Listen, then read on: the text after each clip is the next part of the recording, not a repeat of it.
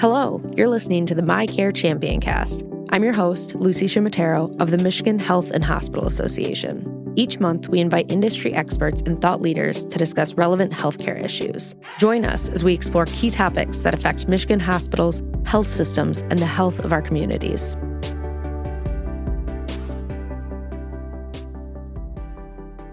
Hello, and welcome to the MiCare Champion cast. I'm Lucy Shimatero, Assistant Director of Communications at the Michigan Health and Hospital Association.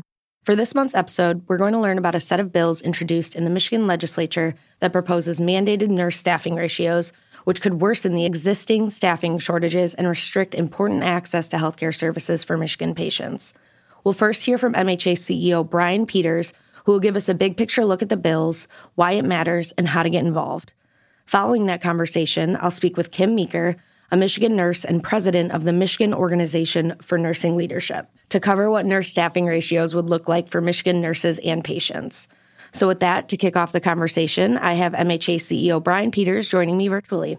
Brian, welcome to the show. Thanks, Lucy. Always a pleasure to be with you. Thank you. Well, we I think most people are aware you're also a co-host of the show, so we appreciate you taking the time to um, come and be interviewed. Absolutely. And uh, I think the, uh, the MiCare Champion cast has really been a wonderful opportunity for us to spotlight some of the uh, emerging issues uh, that our members are dealing with and uh, hear from some real experts. So it's been a lot of fun. Absolutely. Well, can you just start by giving us an idea of what exactly healthcare staffing shortages look like in Michigan currently? Well, I wish I could tell you that uh, we had a, a rosy picture to share, but now, the reality is, our MHA Board of Trustees at their annual retreat uh, last summer lifted up workforce as a top priority for our association. And the reason they did that is precisely because of these ongoing healthcare staffing shortages that unfortunately are very likely to get even worse in the months and years to come. But we just surveyed our member hospitals and health systems within the last couple of months, so very recent uh, information. We had a 95% response rate, so heard from uh, the vast majority of our members. And with that survey data, we now know that our Michigan hospitals are currently trying to fill over 27,000 positions, and 8,500 of those are for nurses. And so, you know, there are job openings right now that we are trying desperately to fill. That's the, the picture that we're dealing with. Right. And there's a national shortage of 1.1 million nurses. Is that right? Well, that's right. And uh, why that matters is because, you know, we've always advocated uh, that Michigan should join the multi state nurse licensure compact, and we still believe that would help. Uh, in some ways, because it would make it easier for us to bring uh, qualified nurses from other states. But the reality is, every other state, including those that border Michigan, are dealing with this same issue. Uh, this is a national crisis. Uh, we know that the pipeline is currently insufficient to replace those nurses who are leaving the field, and, and certainly not just a Michigan problem, it's a national problem. Yeah, and I know you've talked about this in the past, but obviously COVID exacerbated the staffing shortages. What what is leading people to either not join the nursing workforce or to leave the workforce? Well, COVID had a number of uh, effects, and and certainly we had a nursing shortage that was getting worse well before the pandemic, and that had a lot to do with the demographic reality that you know we had, we had a very large number of nurses and and quite frankly other healthcare professionals who were uh, in that baby boomer cohort that was uh, getting real close to uh, or were actually in uh, that retirement age. And when the pandemic had descended upon our, our hospitals here in Michigan, um, that work environment became incredibly stressful, as we all know, and our nurses were absolutely heroes for stepping up. But you know, quite a few of them made a decision that, hey, I, I was originally planning to work for maybe another couple of years full time, and maybe now I'm going to scale back. I'm, I'm going to work part time, or I'm going to elevate my retirement plans and, and just leave the field altogether. The other thing that happened as we got toward the tail end of the pandemic, when businesses started to reopen and were desperate for, for help, uh, there's never been a, a better opportunity for those who wanted to leave healthcare and find work in another sector. Uh, those mm-hmm. job openings existed uh, in very large numbers, uh, signing bonuses, high hourly rates. All of that contributed to this departure, uh, unfortunately, a departure from healthcare, and that included nurses leaving the hospital setting. Right. Yeah. Well, I know, I imagine we have listeners who aren't familiar with the history of nurse staffing ratios. So, in simple terms, can you just describe what this package of bills aims to do? Absolutely. And, and this is not the first time that we've seen these sorts of bills introduced right here in Michigan. Uh, this is uh, at least the fourth time that I can recall in my tenure at MHA where mm-hmm. we've seen bills introduced. Uh, they've gone to a committee hearing in the House or the Senate. And we have always uh, risen to, uh, to the occasion and pointed out that while these uh, bills sound like a good idea on the surface, if you really peel back the layers of the onion and, and understand uh, the reality of our environment, uh, then you, you really quickly uh, come to the conclusion that uh, these bills would actually not make anything any better. In fact, they would complicate an already very tenuous situation. These bills, in a nutshell, would mandate, uh, a government mandate, uh, that hospitals have minimum uh, nurse patient staffing ratios throughout the organization. Again, that sounds good. The reality is, as we just discussed, we have over 8,000 open positions that our hospitals, both large and small, urban and rural, are trying to fill today.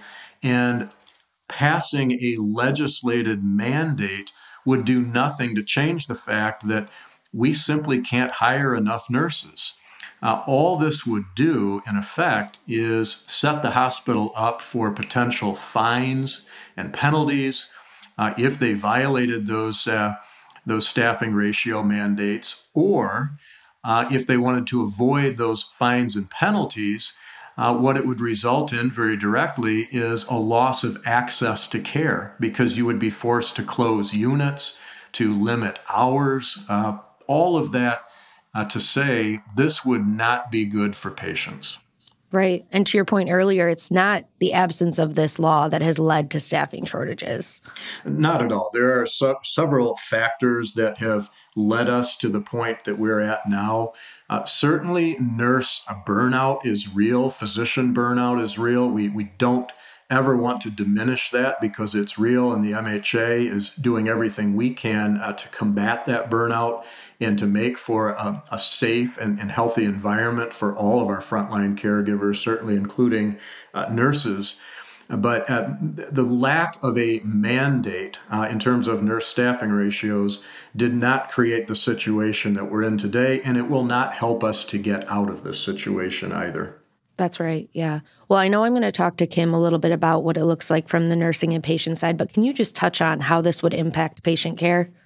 Well, absolutely. And, and you know, I, I, think it's worth pointing out that uh, in a state like California, where you've had these sorts of legislated uh, ma- mandatory nurse to patient staffing ratios in place for quite some time, uh, that's a state that is just like Michigan in terms of um, the uh, the shortage of nurses. In fact, they are short some forty thousand RNs mm. in the mm. California hospital community, and so you know you only need to look at, at California to see that um, these sorts of, of mandates really don't solve the underlying problem. But to your question, what would this do to access to care? Again, uh, hospital uh, leaders would have a very clear decision to make uh, do I remain open and available to everyone in the community, regardless of ability to pay, on a 24 7, 365 basis, whether they need to deliver a baby or they come to the emergency room as a, an auto accident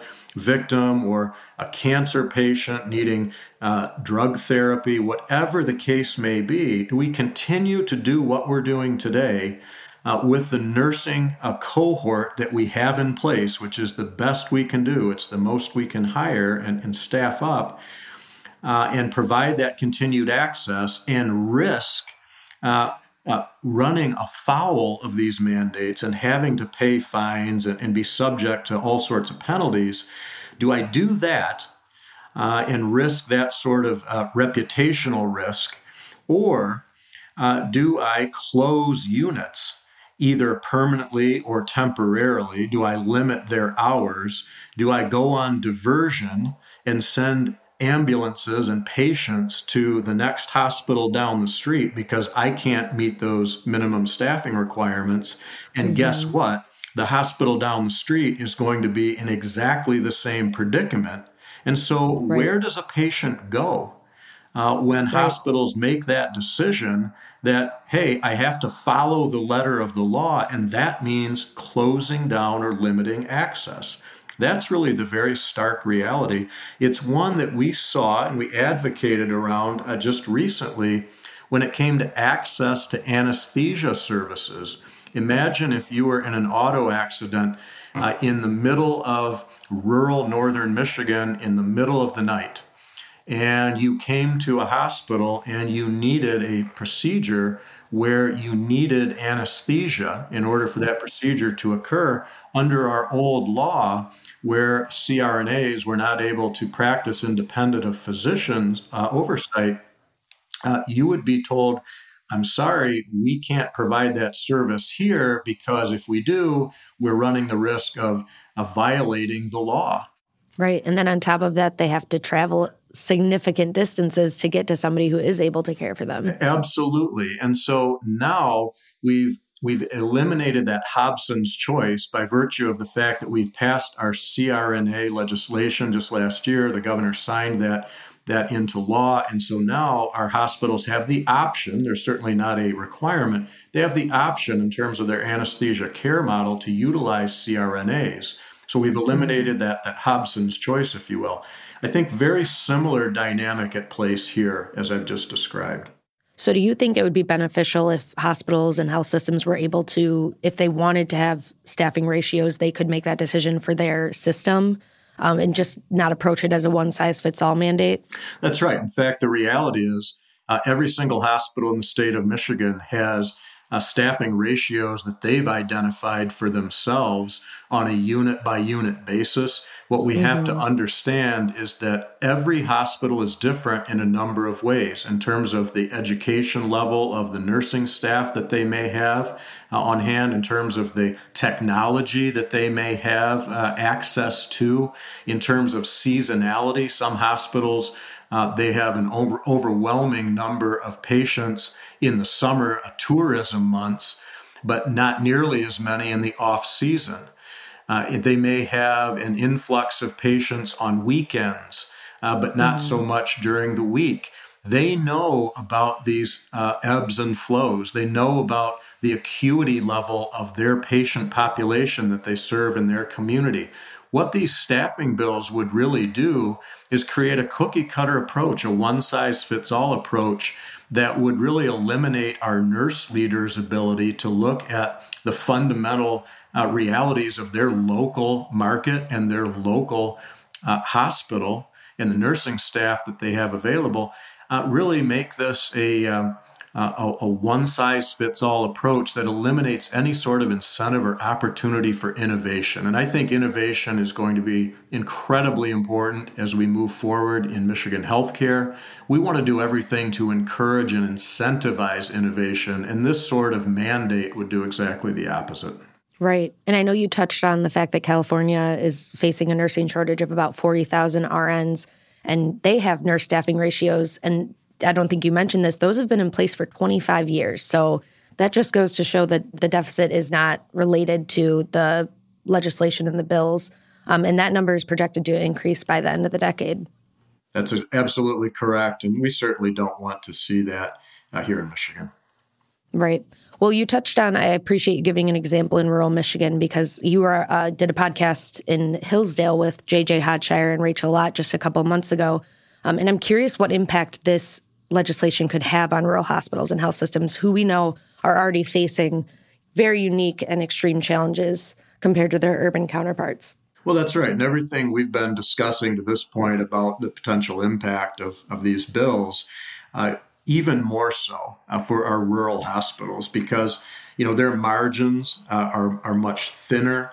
They typically have fewer resources to bring to bear. It's more difficult for them to recruit and retain both nurses and physicians and, and other healthcare professionals. And so uh, in these communities where the next closest hospital may be a very long distance away, those access problems that we've discussed, uh, you can imagine in a rural setting how severe that could become. Now, again, when we talk with our rural hospitals, they are trying as hard as they possibly can uh, to fill mm-hmm. the open uh, positions, particularly in the nursing field, um, that they uh, that they encounter on a daily basis. This would not make their life any easier. Uh, that that's for sure. But we uh, we stand prepared to work uh, hand in hand with our rural members and, and all of our members to address this underlying challenge. And there are a number of ways we can get at it without having to resort to an unwieldy and, and ineffective mandate. Right. Have you heard feedback from our leaders in rural hospitals and health systems? Are they really concerned about this? They're incredibly concerned. When I visit with our rural members, uh, consistently we hear a number of things. We hear about the 340B drug pricing program. Uh, we certainly hear about the importance of the Healthy Michigan Plan or Medicaid expansion, where we have folks who are uh, covered and have access to uh, primary and preventive services and emergent care uh, and the like who might otherwise be uninsured. So it's been a real uh, game changer in rural Michigan. And then the third piece that we hear about ever since the uh, the introduction of these bills is how concerning a nurse staffing mandate would be uh, to our rural hospitals. And in fact, uh, catastrophic is a word that I've heard on more than one occasion. This would be catastrophic uh, to their financial viability uh, and their ability to provide access to their communities. Right. So, outside of opposing bills of this nature, I'm curious what we, the MHA, and what Michigan hospitals have been doing to address staffing shortages.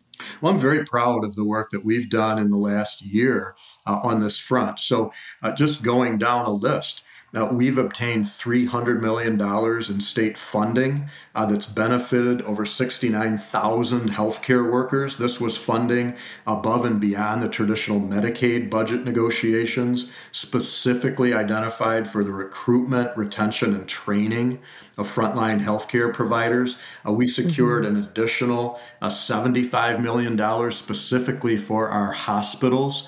Uh, in uh, February of this year, the MHA is currently working with the state uh, to disseminate those funds uh, to our members. So, again, that will directly benefit our nursing staff. Uh, we've certainly mm-hmm. worked with the higher education community, both uh, the community colleges and the four year universities, to really expand nurse training opportunities and to expand the Michigan Reconnect program, which would allow funds to support Michiganders who are moving from an LPN, a licensed practical nurse degree, uh, to an RN, registered nurse degree, mm-hmm. or from a patient care technician certificate to an LPN degree. So, upskilling, which is a, an incredibly important aspect of our, right. our healthcare uh, ecosystem uh, at this point in time. We talked about modernizing the scope of practice for CRNAs. That's been incredibly important. And then when you think about the burnout issue, for nurses, but for our other frontline caregivers, we've been very proud uh, to collaborate with the Duke University Center for Healthcare Safety and Quality and Dr. Brian Sexton, who's worked with the MHA Keystone Center to launch our WellB initiative.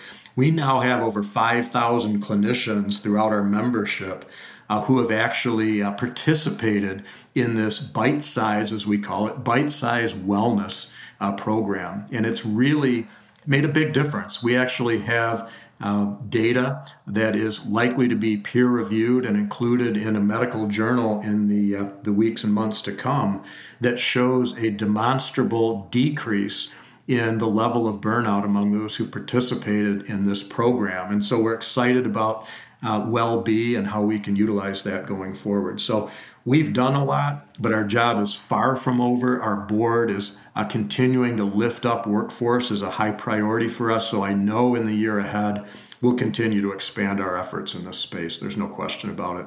Absolutely. And I'm going to provide a link to the WellB programming in the description of this episode so that anybody that's interested can check it out because I have seen the statistics. I don't have it in front of me, but there was a significant decrease in emotional burnout reported after um, from those who participated in the program from the beginning to the end. It was significant. So, what action do we need to see from lawmakers to support our healthcare workforce right now? Well, we need them first and foremost to protect all of our MHA board supported priorities in the state Medicaid budget uh, because at the end of the day, without a financial viability, it's difficult for us to uh, accomplish any of our objectives, including our objectives uh, with nurses and in the workforce space, generally speaking. So, uh, all of the things that uh, traditionally are included in terms of our Medicaid outpatient and inpatient rates, uh, the Healthy Michigan Plan, graduate medical education funding, uh, our OB stabilization pool and our mm-hmm. rural access pool, all of those things need to be supported by lawmakers. We need them to support our workforce funding requests. Uh, we'll be back, I'm sure, uh, with another request for uh, special funding uh, to support our frontline caregivers uh, in the weeks and months ahead. There's no question we want to continue uh, that level of support. Behavioral health is a high priority, and so the legislature has an opportunity, both in terms of funding and public policy, to support our, our priorities in the behavioral health realm. And then, specific to this issue, uh, we need them to hear our voice and understand everything we've been talking about uh, today uh, that this mandated nurse staffing ratio legislation is not good public policy for Michigan healthcare, and we need mm-hmm. them to ensure that this does not get traction and to vote no if, in fact, this ever comes to a vote. So, those are a few things that we need from our elected officials. Uh, we need them to uh, support our call for all Michiganders uh, to do the right thing and treat our nurses appropriately. And that means supporting legislation uh, that would increase the fines and penalties against anyone who commits an act of violence or abuse mm-hmm. in a hospital or healthcare setting against a nurse or any other front frontline caregiver entirely inappropriate uh, to behave in that manner. And quite honestly, it's not helpful to our nurse recruitment and retention efforts when uh, they have to confront this sort of behavior in the workplace. And so we want our, our nurses to know we have their back. We're going to do everything we can to create a safe, uh, environment for them to work. And so lawmakers can play their part by supporting legislation, both at the state and federal level, by the way, uh, that would uh, address this issue. Right. Do you think it's presumptuous to say that if there's, you know, worsened staffing issues as a result of these bills, I think that could potentially influence, you know, acts of violence increasing. Would you agree? Well, certainly we found that there are triggers for patients and, and family members and caregivers. And, and, those triggers during the pandemic included masking policy. Quite honestly, mm-hmm. we, we had very stringent masking and visitation policies during the pandemic, as you would, would understand. But a lot of folks uh, were were incredibly uh, agitated when they were told they had to wear a mask when they came in the facility, and they took out that frustration on our frontline caregivers and, and folks who who work in the hospital setting. Um, we're quite concerned that if there are the access issues that we've discussed today, uh, if we are uh, telling patients and their families, I'm sorry, we don't have enough nursing staff uh, to meet the minimum uh, mandated requirement. Mm-hmm. Therefore, we can't care for you. Good luck uh, finding the next uh, provider down the street. Uh, that could be a trigger as well. Right. Uh, and put our, our folks in a very um, uncomfortable and perhaps unsafe situation. So I think you raise a, a really good point, Lucy.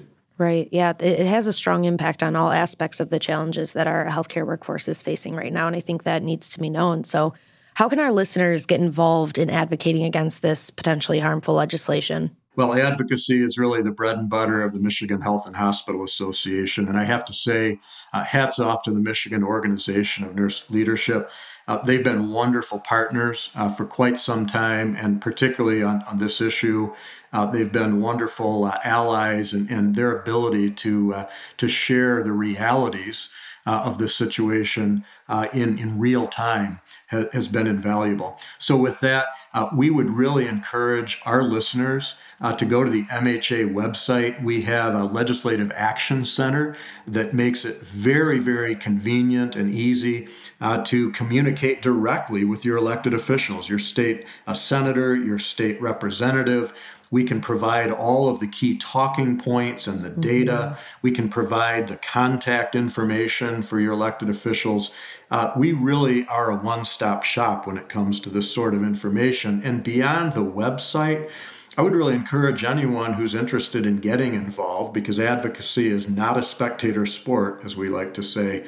Pick up the phone, shoot us an email. Our team at the MHA is more than happy uh, to speak with you uh, about these issues as well. So we've got the information on the website, but we have real people that are here to help as well. Absolutely. And that template makes it really easy, as Brian mentioned, to um, fill out and contact your local lawmakers. So I'll also provide a link to that resource in the description of the episode. Brian, I want to thank you so much um, for speaking with me today. We'll have Kim in studio in just a couple of weeks. Um, and, and, we're really looking forward to hearing her perspective on this issue. But thank you again for kind of explaining what the bills are in really easy to understand terms and and outlining what this means, uh, you know, big picture for our hospitals and health systems. Well, thank you, Lucy. Always a pleasure.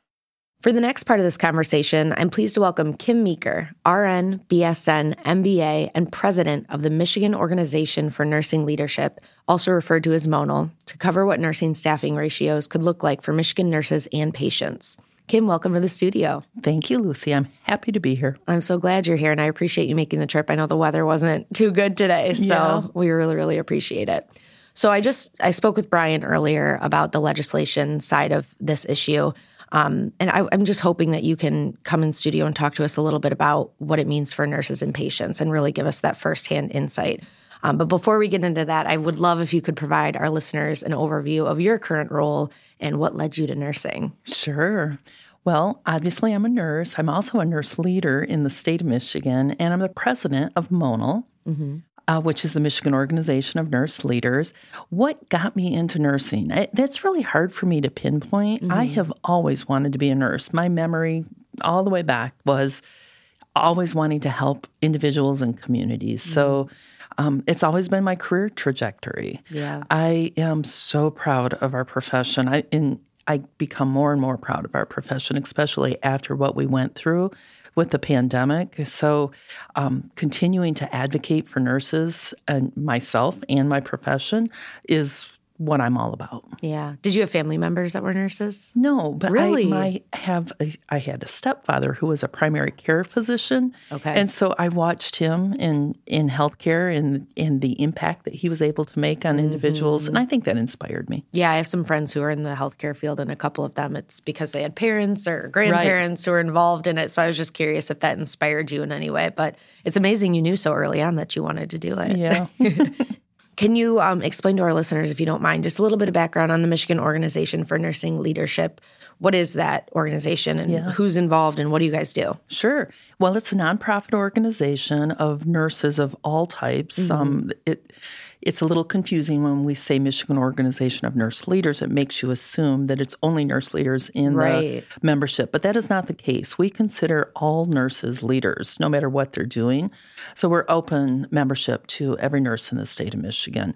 Um, I serve as the president. I have a very passionate group of board of directors um, who continuously advocate for the profession um, and making sure that nurses are able to work at the top of their license in the best environment that they can experience. Right. And you're also helping students, right? You're connecting with nursing students, people who are newer Absolutely. to the profession. Absolutely. Mm-hmm. Offering educational opportunities. Multiples and... of different types of educational opportunities, advocacy for the profession. Mm-hmm. So yeah, we're we're constantly trying to make it better, right? right? In whatever way we can. Yeah, and I know you offer tours to different facilities. What's the feedback been on those? I, oh, the, I don't know how many excellent. Have happened, um, we've had, I think, two at this point. Mm-hmm. Um, we call them road shows. And so we get different organizations, hospitals within the state of Michigan, and their CNOs to um, allow a group of people to come in to learn about a best practice that they have to share.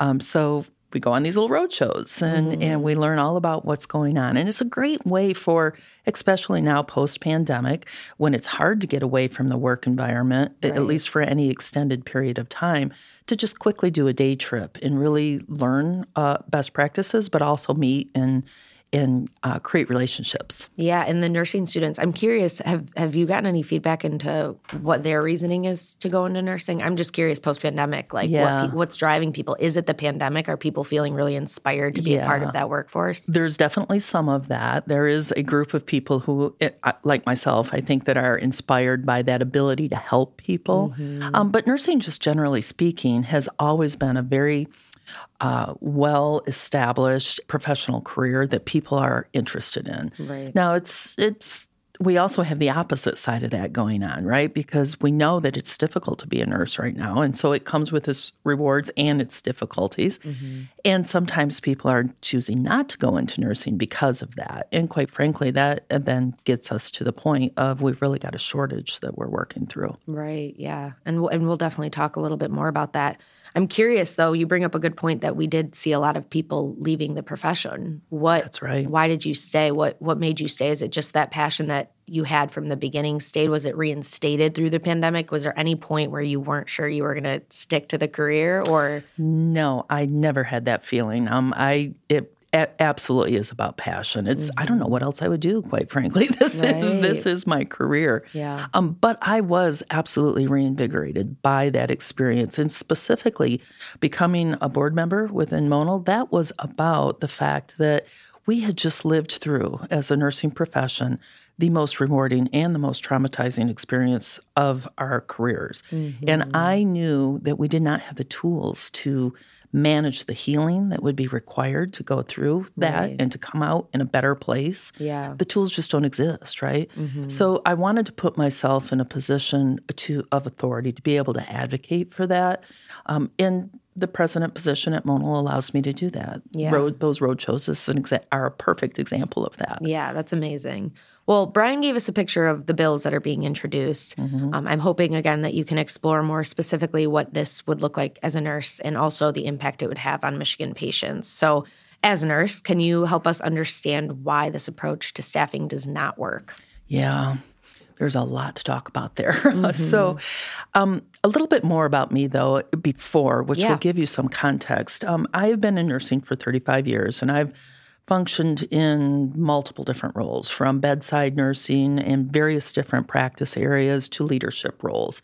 I've also had the ability to work in multiple different states, including the state of California, where we have mandated ratios. And have for like 30 years, right? Yeah, well, yeah. for quite a period of time. I don't know if it's 30 years. It might be. It's, yeah. it's certainly close to that. Mm-hmm. Um, so I've experienced those ratios, and I've experienced life without those mandated ratios. And um, I think it gives me a unique perspective Absolutely. because I can come to you today to say that mandated ratios do not fix all ills.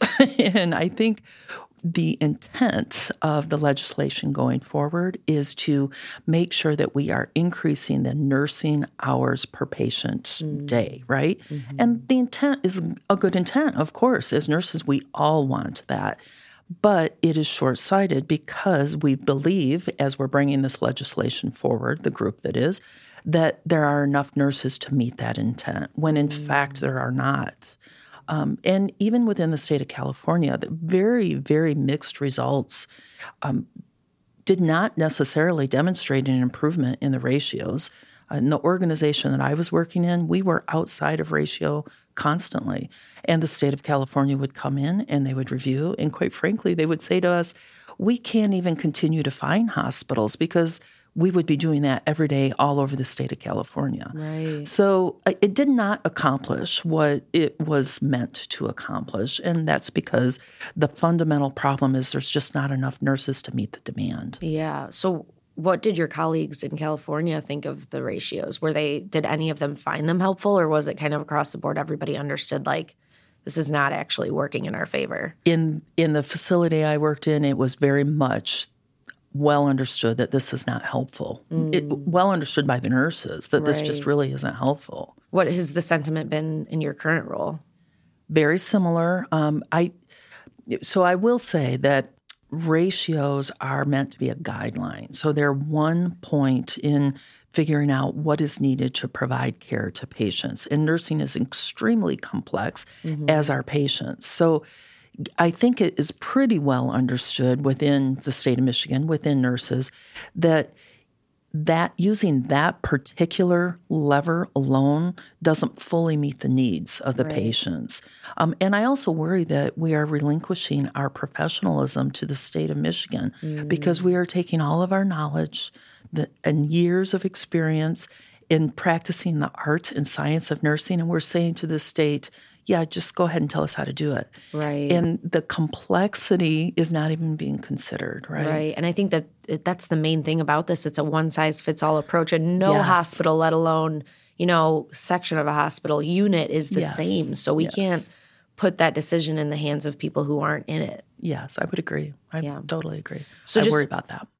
Well, I think one of the misconceptions, and I say this from firsthand experience speaking to a friend of mine who was a nurse, is that this legislation is basically advocating for nurse staffing ratios, and the opposing side, where MHA and Monal stand, is against nurse staffing ratios, which isn't actually the case. That's not at all why uh, your organization and ours is advocating against this and encouraging others to. It's actually just we understand that nurse staffing ratios are a good thing and we don't disagree with that point but we feel that that decision should be made by hospitals and by individual units versus the state and there shouldn't be a one size fits all approach and historically as you mentioned working in California that approach doesn't actually address staffing shortages or help nurses in general so i'm i'm just curious your thoughts on that misconception ultimately what it would result in, in my opinion, and mm. in the mm-hmm. opinion of the Monal membership, mm. is decreases in access to care. Right. Because in order to meet that demand,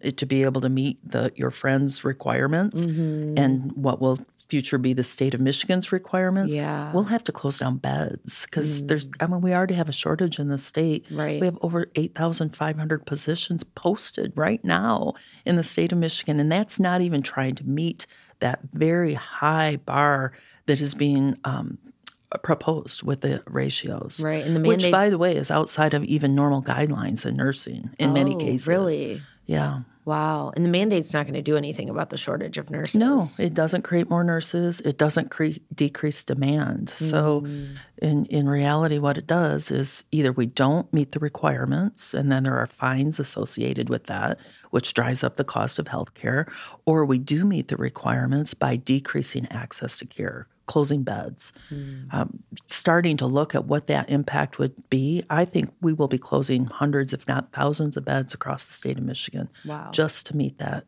those ratios. So, if you're a Michigan patient walking into a hospital, what does that look like for you? That means extreme delays, for one thing. That means further backups in our emergency rooms because we don't have a place to put you up in in a unit. That means um, decreasing access to care, meaning you have to drive further to get care.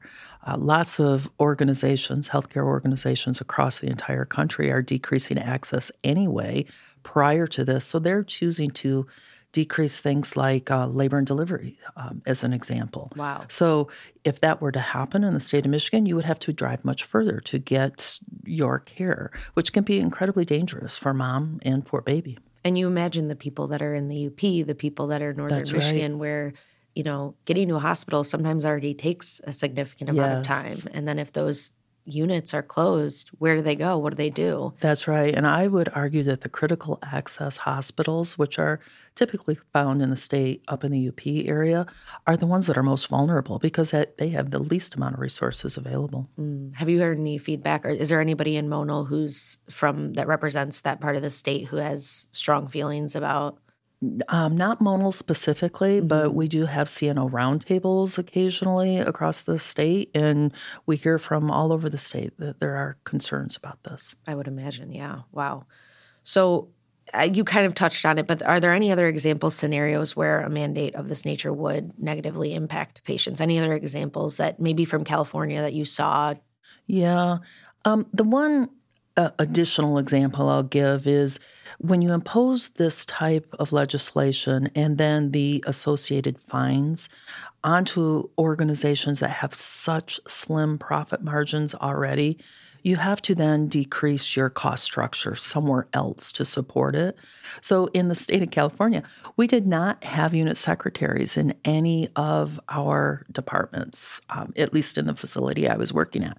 We did not have nurses' aides to the level needed because we had to put our financial resources towards RNs. And even then, we were not able to meet the requirement. Mm. So, the ability for patients to receive the care that they need is slightly compromised when that full team doesn't exist. Right. Just the ability to call into a unit. If you're a family member and you want to know how mom's doing and you're trying to call into a unit and you don't have a unit secretary there to help answer the phone call now you have to wait for the nurse to be able to get to that phone call right, right? and that's just a very simplistic example but um, those types of things have huge impacts. I mean, think patients. about the pandemic, the people that were trying to get in touch with their family yes. members and they were so scared they didn't know oh, what absolutely. you know the outcome was going to be. Absolutely. So to have to wait, that's torturous yes. to the family members and loved ones of the yes. people that you're caring for. absolutely. I think a really good point. Um, so in terms of tackling nurse staffing challenges on a broader scale, what do you think some of the potential solutions could be as a nurse? Well, in my mind, it's increasing the um, a number of nurses available within the state. And there's a variety of mechanisms to do that. None of them are uh, turnkey, like answer tomorrow, mm-hmm. um, but we need to prepare for the future, right? So, um, Michigan is not a compact state. That hinders us. That means that if you are a nurse licensed in another state in um, the United States and you want to come to Michigan, you have to go through quite an ordeal to get your licensure. Mm-hmm under a compact state, it is rather seamless and people can come in pretty easily. That is one thing we could absolutely to, do to ease entry into the profession. In addition, paying scholarships, tuition reimbursement, encouraging students to go into the profession, um, financially supporting that would be incredibly helpful. Uh, the other thing I'll say is that we know that we have nurses who are, or students who are trying to become nurses, trying to get into nursing schools, and the nursing schools are having to turn them away because they don't have the faculty available wow. to teach them. Wow. Why don't they have the faculty? Because the pay is not what it could be. Ah. And as a nurse, you could actually sometimes make more money um, doing other types of nursing than being uh, instructor.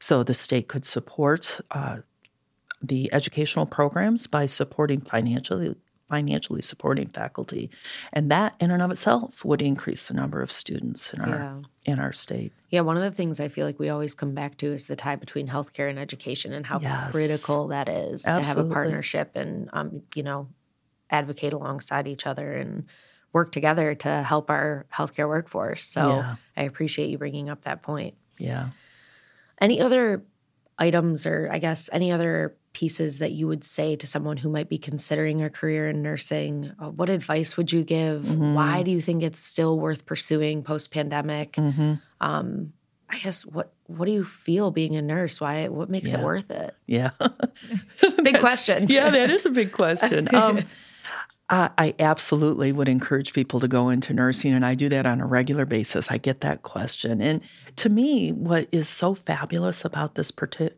particular profession is the latitude you have to practice in different states, different communities, different uh, acute care settings outside of acute care, within education, within leadership. I mean, you know, if you become a welder, you're a welder. Mm-hmm. if you become a nurse, you have uh, an open door to many, many, many opportunities to yeah. you. Uh, so I think that is really probably a great reason to go into nursing. In addition, it's a very rewarding profession. Now, it's not always rewarding, it's also always stressful and a little difficult, um, and certainly sometimes more difficult than others. Mm-hmm. But ultimately, you're making an impact on an individual patient or even whole communities. When I look back on my career, um, I remember going into nursing school, the very first day of nursing school, having to, the assignment was to write down why why nursing, right? Mm-hmm. And so I had to put quite a bit of thought into it. And my why was, I want to take care of the people in my community.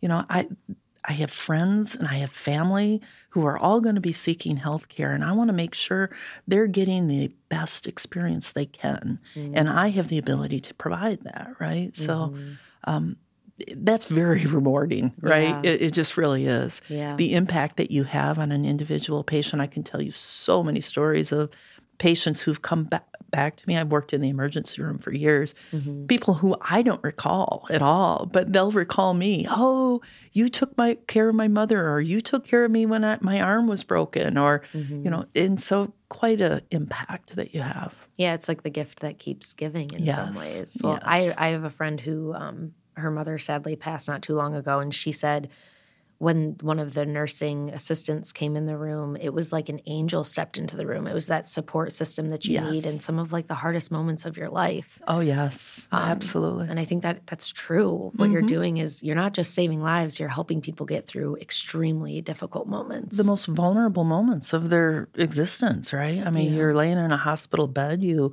are often fearful. You mm-hmm. don't know are, how is this going to go, and right. The nurse is the person who is the heart and the hands that is helping you through this. Absolutely. And I've heard that in nursing, you'll never find better colleagues. Is that true? Yeah, that's yeah. true. That is true. The best. You're in the thick of it with some of the oh, yes. strongest, you yes. know, funnest people um, yeah. in the industry. So. And that actually was is part of what was so rewarding. And, and again, the pandemic was traumatizing, but it was also rewarding because we got to come together as a profession and really show the world who we are. Mm-hmm. And we got to be creative and we got to solve problems and and really show up for our patients in a way that nobody else could. Yeah. Literally in a way that nobody else could because they couldn't get into the hospital to get to these patients. Yeah. And you're still uh, facing the challenges of the pandemic, but it's amazing to hear in reflecting on it, you have positive things to say. I yeah. think that's really powerful. So, um, where can our listeners go to learn more about Monal? Oh, well, monal.org, right there on the internet. Nice um, and easy. yes, it is. And it will tell you quite a bit about our organization. And I hope that the listeners um, do take advantage of that because we are always working to increase our membership. Um, we are trying to create one unified voice ab- advocating for the profession, and and we would love to have people. Wonderful. We'll definitely include the link to your website in the description of the episode. Is there anything else that you want to share with our listeners, either on the issue or just in general about nursing? Um, I think. I do have a couple more thoughts about things that we could be doing to improve. Yeah, absolutely. Um, I think the struggle that we have right now with um, incivility in the community and patients and families coming into the environment more angry than they've ever been. And that sometimes results in workplace violence. And so we've gotten ourselves into a situation within acute care in which nurses feel vulnerable. If we could manage that in such a way to continue to advocate for legislation that holds people accountable to that workplace violence and makes it a safer place to be, I think that would be tremendously helpful. Absolutely. And I know that we actually just uh, saw two different hospital representatives provide testimony two weeks ago on a package of bills that would increase penalties for yes. workplace violence in the healthcare setting. So, and Monal supports those bills 100%. Yeah, as does MHA. Mm-hmm. Thank you mm-hmm. for mentioning that. Um, and you said there was another item you wanted to visas, um, international recruitment. So, mm. uh, again, trying to get to ease of entry, we want to be able to bring people not only within the United States into nursing, but outside of the United States into uh, support the nursing right. profession. Um, the government has a limit on the number of work visas that it approves every year. And if we could find a way within the government to um, allow for those work visas to be increased for nurses, right. that would be tremendously helpful. Mm, that's a good point, too. Mm-hmm. Thank you for bringing that up. Well, I want to thank you for making the trip here. I know it was a long one and the yeah. weather again wasn't great. So we really appreciate your insight. I think it's extremely valuable to this conversation. Yeah. Um, and it helps people understand the the real impact this has on our nurse nursing workforce and also Michigan patients. So I appreciate the opportunity. I feel very strongly about this. it, it is the wrong thing to do. Mm. Um, so yeah. We have to advocate appropriately. Absolutely. We appreciate you sharing that insight. Well, I want to thank our listeners for tuning in. And if you're interested in learning more about the Michigan Organization for Nursing Leadership, you can head to monal.org, as Kim mentioned. That's M O N L.org. Or you can head to MHA.org if you're just interested in learning more about the nurse staffing ratio legislation. If you're interested in getting involved, I know it was mentioned a couple times throughout the episode that we have a legislative action center that makes it really quick and easy to get in touch with your local lawmakers. So I would just encourage, and we appreciate anyone who already has gotten involved to uh, join us in advocating for Michigan's workforce and patients. Also, if anybody is interested in a career in healthcare, please visit our healthcare careers page, another link that will be in the episode's description. Lots of opportunities on that webpage to get involved, not only in nursing, but a whole bunch of healthcare careers that are open and looking for more talent right now. So, well, thanks for being here, Kim. Yeah, that, that was fun. Thanks for listening to the MiCare Champion cast. To learn more or get involved, visit MHA.org.